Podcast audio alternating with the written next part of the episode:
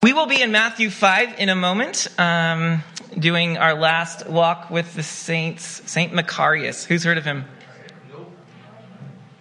Really? I need to meet you later. um, so I just want to, though, I want to, um, I want to remind you guys before we get into this that the church has historically looked at Advent as the beginning of the new year which means that's in two weeks, two Sundays from now. That means that's the new year. And the reason I want to this year observe that is because I love the idea that we start the new year waiting for the coming of the Lord. Not with my resolutions, not with a me improvement project, but with waiting on the Lord who is my improvement project. He's the one who can fix me. Um, so, with that said, um, when All Saints Day happened in November, um, we've done now, this will be the third message on a saint. Because partly, I want, I want to get to know some of these great, amazing people that I haven't really been able to know apart from like obscure things here and there. So I've really enjoyed getting to know Job, the patient. Um, we went through his book and then we did him. Um, and then Saint Francis of Assisi last week. And um, man, some of the things you guys have been sharing about him has just been like, I guess we needed to hear that. And tonight, St. Macarius the Great.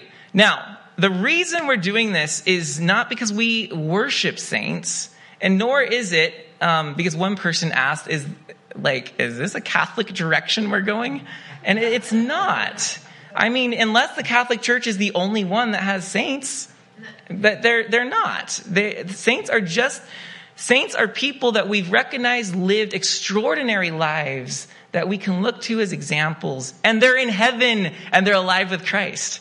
So, um, I just wanted to make sure that was clear. Now, the other reason we're doing, excuse me, I'm excited. The other reason we have been doing this is because if Advent is the beginning of the church year, there's no better way than to end the church year with looking at our destination. So our prayers have been all oriented around the New Jerusalem and the eternal light to come. And we've been looking at some of the brothers and sisters we'll meet in that day. And it reminds us to, hey, we're going somewhere. Don't just sit. Christianity is not sitting in a waiting room. Just one day everything will change. I'll just sit here. It's, it's a, it's a, const, it's a battlefield. It's a pushing and striving forward, running our race with endurance. So, um, okay, I just want to kind of so that's where we are tonight. Um, so, Matthew 5, St. Macarius the Great. Let's pray. I don't need to say any more because I already preached too long. So, God of hosts, your blessed saints who are now at rest overcame the world by your strength. So, strengthen us to follow in their steps. And after this life, partake with them in your glory. In the name of the Father, and of the Son, and of the Holy Spirit. Amen. Perhaps you've seen it online. It's the hashtag blessed. Have you seen this around? Now, maybe you've used it, and I would trust that maybe you're using it in a good way. But it is caught culture by firestorm online, and everything is hashtag blessed these days.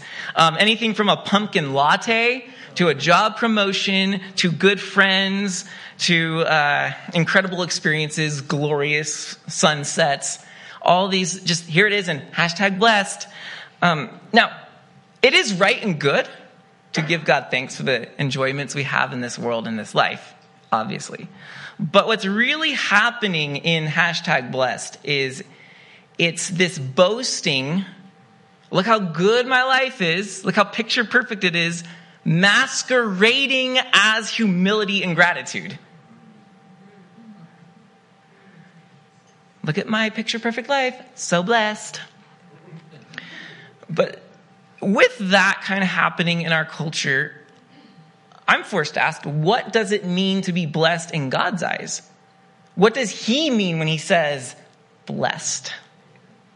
So, Jesus in Matthew 5 posted, if you will, the original hashtag blessed.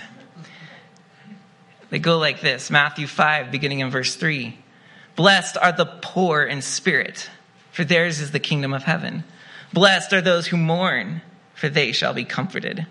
Blessed are the meek, for they shall inherit the earth. Blessed are those who hunger and thirst for righteousness, for they shall be satisfied. Blessed are the merciful, for they shall receive mercy. Blessed are the pure in heart, for they shall see God. Blessed are the peacemakers, for they shall be called sons of God. And blessed are those who are persecuted for righteousness' sake, for theirs is the kingdom of heaven. Those strike me as remarkably different from the way culture uses the word blessed, particularly the first three poverty in spirit, mourning over our sins, and meekness. The blessed life. Essentially, what Jesus culture says, look how good my life is, hashtag blessed, but Christ is telling us, look how good I'm making you, hashtag blessed. That's what he means by blessed. I'm putting the good life into you. In the kingdom of God, blessed is not what God gives to make us like ourselves more. Blessed is what God gives to make us more like him. But in culture, a blessing is those things that give us comfort or self esteem. God is saying, no, sometimes I will do things that break you and hurt you because I want you to be more like me. St. Macarius, our guide tonight, last week we did uh, St. Francis of Assisi, perhaps the most well known, not necessarily well known, but well known name, and most loved saint of all of them. Tonight we're doing someone who's very obscure and he is Macarius the Great. Um, his name, Macarius, means blessed. It's the actual Greek word that you read right here in the Beatitudes. So when Jesus is saying, Blessed are the poor in spirit, he's saying, Macarius are the poor in spirit. Pretty cool. So here's, here's the setting for St. Macarius. He's the fourth century this is after Constantine converts to Christianity and the endless waves of persecution seem to have finally come to a standstill. Macarius is living in this time when people are asking, okay, we once had to be on edge all the time seeking Christ because at any moment we may be demanded to either give our life for him or deny him. But then everything becomes comfortable and convenient. And Christianity even becomes what all the cool kids are doing. And some people were asking this. This comes from Justo Gonzalez's um, wonderful book on church history. He puts it like this. When the whole society is intent on turning the narrow path into a wide avenue, how is one to resist the enormous temptations of the times? How is one to witness to the crucified Lord, to the one who had nowhere to lay his head, at a time when many leaders of the church live in costly homes, and when the ultimate witness of martyrdom is no longer possible? How do you overcome Satan, who is constantly tempting the faithful with the new honors that society offers? Well, there was a group of people known as the Desert Fathers, whose answer to these questions was let's make life really hard by moving into the Egyptian wilderness. And there we will learn how to live suffering and giving ourselves for Christ. No comfort, extreme for Christ.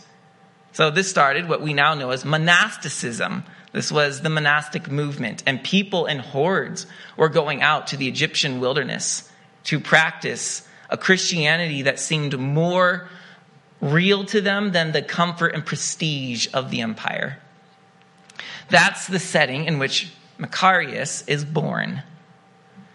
So his birth, about 300 AD, he lived to 390, an old man, 90 years, is under what I would consider legendary circumstances so there will be some stories you hear about Macarius that you might think, that sounds like the fish that was this big became this big. And that might be true here. But we must remember that in every story that's passed down, it started from something that was true. But so I think you'll pick up on what I'm catching on, especially at the very beginning of his birth. often people would uh, look at the birth of special people as a special occurrence. So this is how at least the tradition of Macarius' birth goes. He was born in the Egyptian village of Shabshir, that's Upper Egypt, and his parents were named Abraham and Sarah. And would you know it? They had no children. But one night, an angel came to Abraham and said, Abraham, you will have a son, and he will become well known to all the nations, and he will have a multitude of spiritual sons. So, very shortly thereafter, Sarah conceives, and they name their son Blessed, Macarius. Now, he grew up pretty righteous, obeying his parents. Um, but there came a time when he came of age, and this was very common in the day. Uh, his father had chosen a wife for him, he was betrothed. Now, Macarius did not want anything to do with marriage, he wanted to remain celibate. And a lot of people in those days wanted to be celibate because Paul was talking in 1 Corinthians 7 about if the Lord's coming soon, why bother in marriage? And so a lot of old Christians were choosing celibacy as a testimony and witness to the world that God is coming soon. Macarius wanted celibacy. So rather than get married, he feigned sickness. Laying in bed, working up a fever, and pretending to be sick. And then one day, asking his dad if he can get some fresh air, he took a walk into the Egyptian desert. And there he had a vision one of the cherubim comes down, grabs his hands, and lifts him up to the top of a mountain. And there the cherubim shows him the entire Egyptian wilderness. And he says, I am giving all of this to your descendants. Macarius doesn't really know what to do with that. Um, but he comes back home and his betrothed wife dies well, thank you, Lord. I mean, it's sad she's dead, but whoa, how did I got freed from that? Shortly after that, his parents die. And now he's inheriting a large sum. Now, totally free from any obligations, he chooses to sell his inheritance and all that he has to the poor and needy, and he moves outside of his village and lives in a raggedy old little hut, just big enough for him to sleep in and pray in. Well, soon people began to admire the holy and pure Macarius, and they began to come out of the village to meet with him, to hear his wisdom, to have him pray over them. Until one day, an unmarried girl in the village got pregnant. And when her parents demanded to know what happened, she lied and said, Macarius, the nut in the hut out of the village. He's the father. And the village was livid. And so they grabbed Macarius. They hang pots and broken wine jars around his neck so he's clanging as they parade him through, really shove him through the village saying, look what this monk did. He is, and they were, they were berating him, they were shaming him, and they beat him nearly to death. Well, in this episode, Macarius says not one word of defense about himself. He silently endures this. And then, when the parents demand that he supports their daughter, he complies. He may have known what would happen if he had denied being the father, that she would have been thrown out of the house and probably a really bad fate for her. I don't know why Makari said nothing and why he did this. It might have been to save her. And so he does. And he, this is what he says. This is his own words, his account of it. He said this um, I said to my mind, Macarius, see, you have found yourself a wife. You shall work a bit harder to support her. So the way he supported himself was he would weave baskets with all the reeds that were abundant in the Egyptian wilderness. He'd weave baskets. So he simply doubled his efforts and sold these baskets and gave all of what he got to this girl. Um, but when her time came to deliver the child, it was an exceptionally hard labor.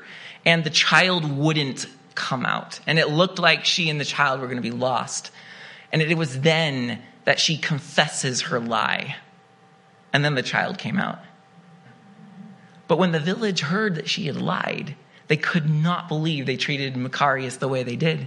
They could not believe that he silently suffered and supported her through this whole time. They rushed out to his hut to praise him and to ask for his forgiveness. But Macarius would have none of it. And he instead ran into the desert, deep into the desert, and never returned. So that's how he got in the desert. He's now 30 years old. He's going to be in the desert for 60 years. Over his life, he would disciple more than 4,000 brothers. And remember what the angel told his parents uh, you'd have many spiritual sons. He had 4,000 spiritual sons, and they were from all, many nations. Um, they were from Egypt, Greece, Ethiopia, Armenia, Nubia, Asia, Palestine, Italy, Gaul, and Spain. As far as Spain heard of Macarius the Great and came to be his disciple couple um, uh, he was he was nicknamed by his followers the aged youth because he was wiser beyond his years and people flocked to him from all over because they wanted to soak in his wisdom. The aged youth. An old soul in a young body. His character um, we can see from i'm going to share three brief stories that kind of give you an idea of what he was like in the wilderness Oh, the first is the tunnel that he built. So when he would get super, oh, uh, like, uh, what's the word I'm looking for? Maybe distressed at too many people coming to him. It would disturb his prayers and his peace and his seeking God. He would at times just need a reset. I totally understand this.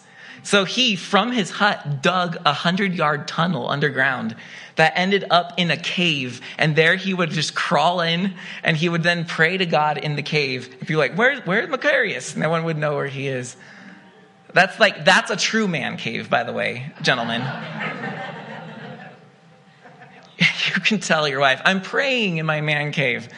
You better not have football on because that's not good prayer. that's, uh, his devotion, um, the closest church to where he and his disciples camped out was 40 miles away. So, in order to worship at church and to receive communion, he walked 40 miles to church and then walked back 40 miles home. And some of us think, I'm just tired. I don't want to get in the car tonight. he did this for 10 years until he was ordained a priest so that he could lead church in his own area. That's a man right there. Um, then there's the story of the thief. One day he returned to his cell. Um, by the way, a cell is like a little hut. They just live so basically. It's just like a little like cardboard thing, if you will. And he returned to it and found a thief taking the little things he had uh, and loading them on his donkey. And he came and helped the thief load the donkey. And then the donkey wouldn't get up under the master's commands. So Macarius realized what it was. He went back in his hut and found a little spa- uh, um, a little hoe and brought it out to the thief and said, "The camel wants this too." And put it on the camel and then said, "Camel, get up and go." And the camel got up and started going. But then a few yards down the way, the camel laid back down and would not budge until the thief unpacked everything and put it back in Macarius' hut. That was wonderful. So you get an idea of some of like just this, this, his quirky, nutty character. Um, he wrote, he, uh, he has, at least that we have in survive, that we, that we have passed down that have survived. We have 50, um, they call them homilies. Back then, um, they're, their um, sermons, I guess. Um, he gave 50 spiritual homilies. That's what it's called. There's a collection. You can find it today and you can read them. 50 spiritual homilies. They're called spiritual homilies because they were not doctrinal. He was not trying to like build a doctrine and make the people believe this. They were not controversial where he's like weighing in on the issues of the day, nor were they political. Or nor were they expository. They weren't like he's taking a text and unpacking it. They were spiritual. This would be, in our language, this would be 50 sermons on how to have a personal relationship with Jesus Christ. That's what he was about. And that's what his homilies are about. Here's one of the quotes. Now, back in the day, they were all super theological, so this is going to sound theological to you, but, to, but they always used it as a means, at least he did, as a means for having relationship with Christ. And so here's, here's one of them. Um, he said, the infinite, inaccessible, and uncreated God, through his infinite and inconceivable kindness, embodies himself and if I may say so, diminished himself from his inaccessible glory to make it possible for him to be united with his creatures, that they may be enabled to partake in the life of the Godhead. So when he talks about the mysteries of Jesus becoming man, his aim is not, well, this is how it works to have two natures in one person. No, his aim is he did this so that he could pull the humans up to God with him and we can partake in the divine nature, as 2 Peter 1 4 says. He, I was first introduced to Macarius the Great through his evening prayer, and it goes like this O eternal God, King of all creation, who hath granted me to attain to this hour, forgive me the sins which I have committed this day in thought, word, and deed. And cleanse, O Lord, my humble soul from every stain of flesh and spirit Grant me, O Lord, to pass through the sleep of this night in peace, that when I rise from my bed, I may please your holy name all the days of my life and conquer the enemies, both visible and invisible, that contend against me. Deliver me, O Lord, from the vain thoughts that stain me and from evil desires for yours is the kingdom and the power and the glory of the Father and of the Son and of the Holy Spirit, now and ever, and unto ages of ages. Amen. On the day he died, around 390, um, he was a disciple of Saint Anthony the Great, who's considered the first one that went into the wilderness. He, um, on the day he died, he saw Saint Anthony appear to him, who had already died before him, and surrounded by a bunch of other saints in glory and it was it was like like that hint, Macarius, you're coming home. And then he died later that day. He lived, I would say, from what I saw of him, a truly blessed life. Not hashtag blessed, but a truly blessed life. So much that people sought him from around the world. People would go and live in these crazy conditions in the middle of the desert without air conditioning, mind you. This isn't Arizona, okay? This is not modern Arizona. This is Arizona like freestyle. because they recognized that he lived what his name meant. Macarius was blessed. But remember, he wasn't blessed because God gave him these things so that he could like himself more. Rather, he was blessed because of what God gave him to make him more like Christ.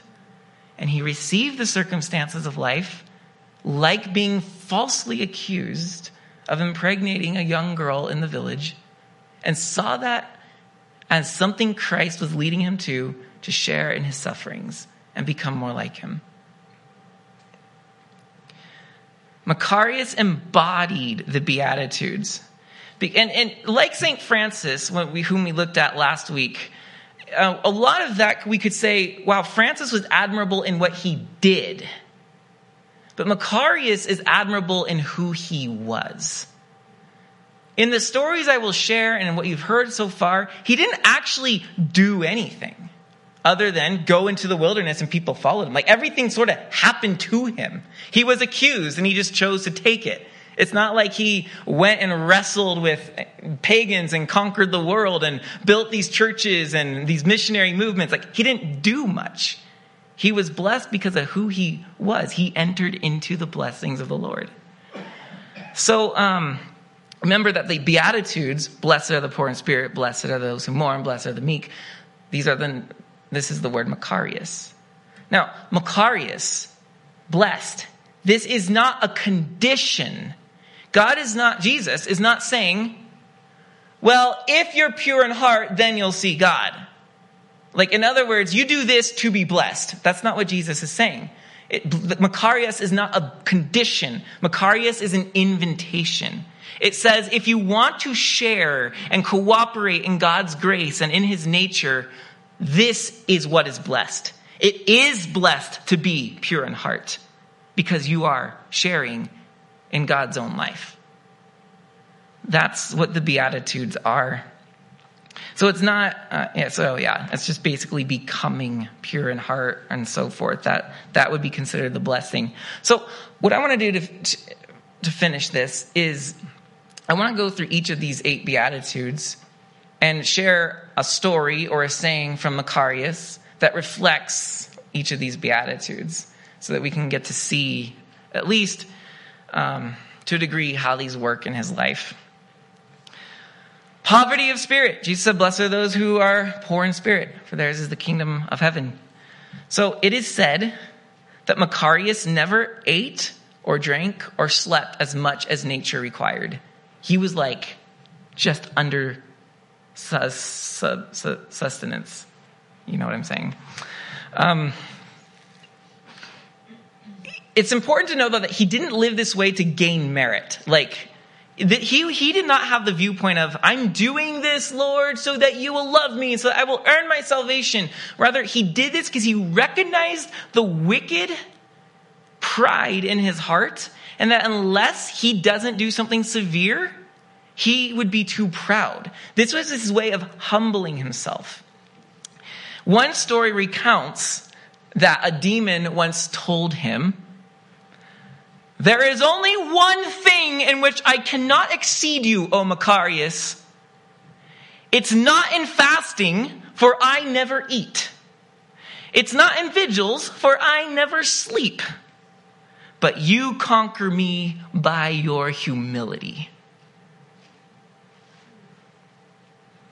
Nothing we do makes the demons shudder, maybe prayer. but humility, they don't know humility. Pride is why they are where they are. Macarius taught this. This is the mark of Christianity. However much a man toils and however many righteousnesses he performs, to feel that he has done nothing and in fasting to say, this is not fasting. That's Christianity no matter what you do, you just at the end look at it and say, this isn't righteousness. This isn't fasting. I haven't even begun. And in praying to say, this is not prayer. And in perseverance at prayer to say, I have shown no perseverance. I am only just beginning to practice and to take pains. And even if he is righteous before God, he should say, I am not righteous, not I. I do not take pains, but only make a beginning every day. So as he's barely eating, barely sleeping, barely drinking, he is saying, this isn't humility. I'm just starting the path toward where I need to be. And I'm looking at him going, You're a nut. You're an absolute nut. And you're just like, I'm just on the beginning. Second, um, blessed are those who mourn, for they shall be comforted. Um, the early church writers all interpreted this verse as mourning or sin. It's not necessarily grief that you go through over the loss of someone. It's, it's mourning your sin. It's this, because if you're poor in spirit, you're going to look at your sin and mourn and grieve that. And we see this in Macarius. Uh, this story, I don't know why, just like when you heard of how great this guy is, this one, like, I can't believe he was hung up on this one. And I think, oh Lord. He, he, was, he was more affable with people who would um, want to discuss his failures than people who would want to discuss his greatness. He just he clammed up when they did that. But when they spoke of his failures, he was affable, and he would always relate this story. Sorry, that was long in coming, but here's the story. When I was a boy, this is his words. When I was a boy, I was tending calves with the other boys. They went to steal figs, and as they ran, they dropped one, and I ate it. And when I remember it, I sit and I weep. Have you ever wept over a sin? Goodness, and have you ever wept over a sin of your youth, like eating one fig? That's how you mourn your sin. You see it as God sees it, and you say, I can't believe that I betray him like this in my life every day of my life. The third beatitude blessed are those, blessed are the meek, for they shall inherit the earth. Uh, meekness is not a word we use anymore, but it not very often, but it basically refers to mastery over one's self, primarily their impulses. Um, Macarius was known to be immune to praise from others. Like you would flatter him all day, and his meekness was such that it would unmove him. It just wouldn't move him at all. You could condemn him, it wouldn't move him. That was this meekness he possessed. Uh, he tells, there's a story in which a youth came to him seeking wisdom, and Macarius said, All right, I want you to go to the cemetery, and I want you to curse all the dead there. The youth comes back and says, uh, I did what you say. You said, Macarius said, What did they say? And the youth said, Nothing. He said, oh, Okay, I want you to go again. And this time I want you to praise and flatter the dead. The youth goes and prays and flatters the dead. He comes back, says, I did what you said. Macarius says, What did they say? The youth said, Nothing. And then Macarius said this Become dead like them, and learn to be moved neither by insults nor by flatteries. I like that. I need that. Because some people are not nice to pastors. but many are very nice. I, I can't, don't want to shun that. Um, like when Nacelle did that wonderful pastor's appreciation night a month or so ago. Lord, make me like the dead that I am not moved by this praise. That was trying. I was trying.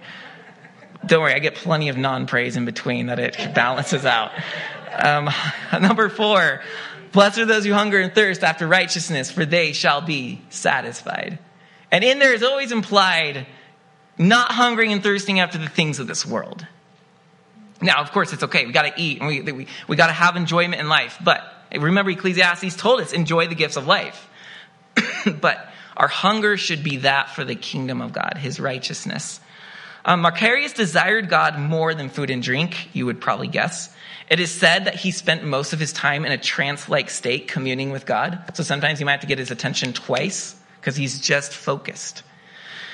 Um, one of his disciples, um, Saint Evagrius the Solitary, whom I've quoted here many a few times, um, he recounted this moment with Saint Macarius.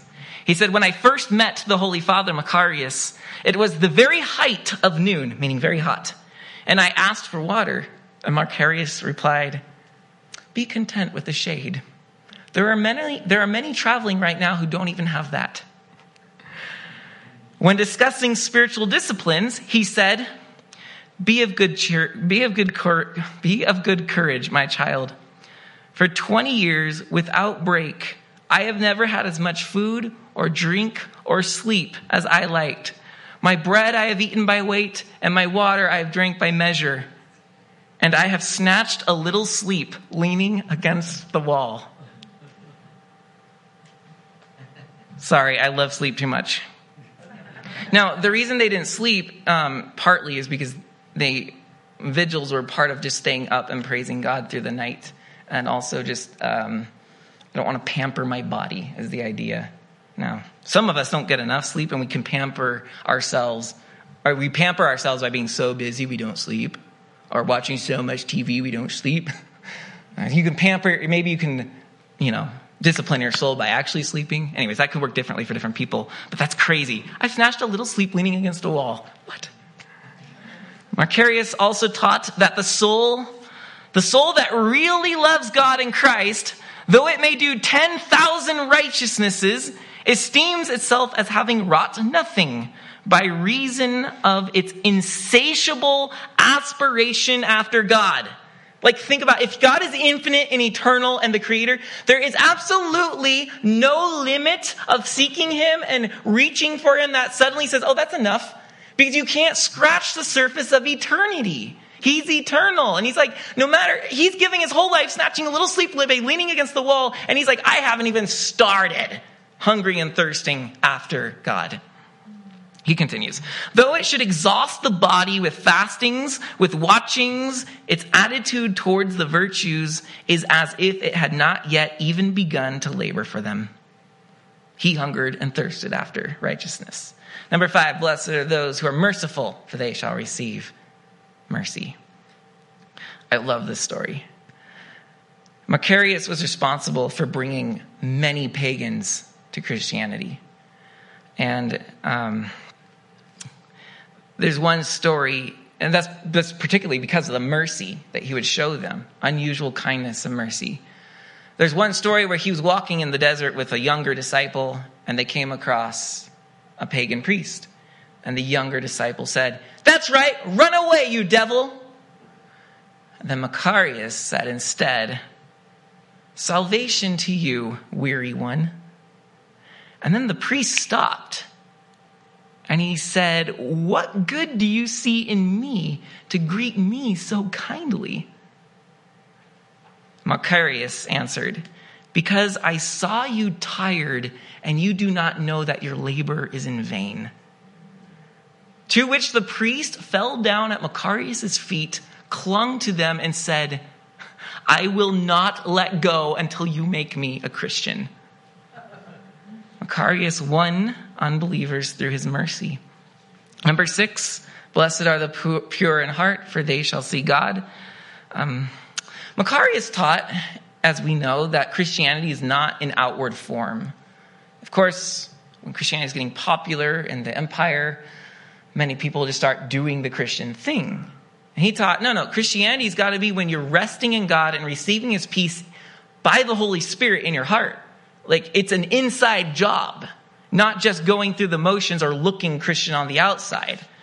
Um, he was also very much aware that people could look Christian on the outside, but inside their heart is absolutely no different than people in the world. So he would teach this. Um, this is from one of his homilies. I, I, snatched a couple lines and put them together so you get an idea of like the repetitive way he was saying this. He said, "Whatever a man has loved in the world weighs down his mind and holds it down and will not let him come up." Whatever a man has loved in the world weighs down his mind and holds it down and will not let him come up. I must have typed that twice in a row. Oh well. There was another line, but I, yeah, okay. But you got the idea. That which we love is, is holding us down. So the heart is one seeking after purity. It's where our outside and inside are matched by a love for Christ and not marred by a love for the things of the world always lifting ourselves up to Him. That's why we see God with a pure in heart, because we're not weighed down. Number seven, blessed are the peacemakers, for they shall be called the children of God. Um, all we need to say is we already told this story. When he was accused of impregnating that young girl, that was the path of the peacemaker. He didn't rip off the pots and fight his way out of that mob and say, You're all liars! I'm, a, I'm a holy man! You've come to me for. Like, he didn't do any of that. Instead, he sought to make things better for those around him. That's, that's like, when we talk about peacemaking, we don't mean peacekeeping. That's how most of us can like think of it. Like, oh, just keep the peace. I'm a peacemaker. No, no. You're just not rocking the boat. A peacemaker is someone who does what Macarius did. It's what Christ did on the cross, bringing peace between divinity and humanity. And that took suffering. That's why the peacemakers are called the children of God. And then finally, blessed are the persecuted for righteousness' sake, for theirs is the kingdom of heaven. You guys might remember this when we um, looked at the Trinity right after Pentecost. Um, there was, you might remember that um, false teaching that was going around in the fourth century called Arianism. It was in Alexandria, Egypt. So this is right in like Macarius' hometown um, Macarius, along with Athanasius, were very vocal in fighting for the fact that Christ was co eternal with the Father, because Arianism said that he was not. There was a time when the Son was not, and there was a time when he was created as the first of God's creatures. That's what they were battling against. Macarius and Athanasius were very vocal about this. Well, Athanasius dies, one of the main champs for this, and then um, a new emperor comes on the throne, and this emperor happened to be an Arian. So he decided to row, uh, round up all those who fought so valiantly at the Council of Nicaea for the true belief that Christ was eternal. Uh, Macarius was one of them. And he rounded up the other Macarius on the other side of Egypt. There were two at the time. He was called Alex- uh, Macarius of Alexandria. He, he rounded them up and threw them on a remote island in the, in the Delta Nile. And there on that little island, they were thrust. And the story says that when they were thrust on that island, in exile, the demons were in a panic because this is a totally pagan island. The demons were in a panic and were in terror that the great Macarius times two is here. And so what happens is the demons lay hold of and possess the daughter of the priest of the island, and she becomes inconsolably possessed. She's throwing furniture around. She cannot be tamed. She cannot be controlled. She cannot be silenced. And the whole time she's screaming, Why have you come here to get rid of us? Well, both Macariuses have no problem casting this demon out. And when they when the when all the pagans of the island see the power of the God of Macarius, they all become Christians, including the priest. They tear down their idols and they transform the temple into a church. And Macarius and Macarius uh, baptize them and teach them the ways of Christianity. And when this, when word of this got to the emperor, he said, what have I done? I am making things worse by exiling them. So he returned them back to their monasteries in the Egyptian wilderness, where he's like, at least they're out of sight a little bit. but indeed, blessed are the persecuted, as these Macarius, as Macarius was. Um, that evil turned into a great good for the gospel. And so we see that Macarius in his life embodied the Beatitudes. He was one who was truly blessed. He, if he had social media, was not saying, look at my hut, solitude, so blessed. he was not like, wow, Egyptian sunset, blessed. That was not his way. Oh, I was falsely accused. Everyone's coming to praise me, so blessed. He was blessed not because he looked at all these things that God gave him to make himself like himself more. He was blessed because everything God gave him, he saw as a means to become more like Christ. That is what the Beatitudes and Macarius show us. The truly blessed life does not seek from circumstances comfort. The truly blessed life seeks from circumstances Christ and how the circumstance is a tool for Christ likeness.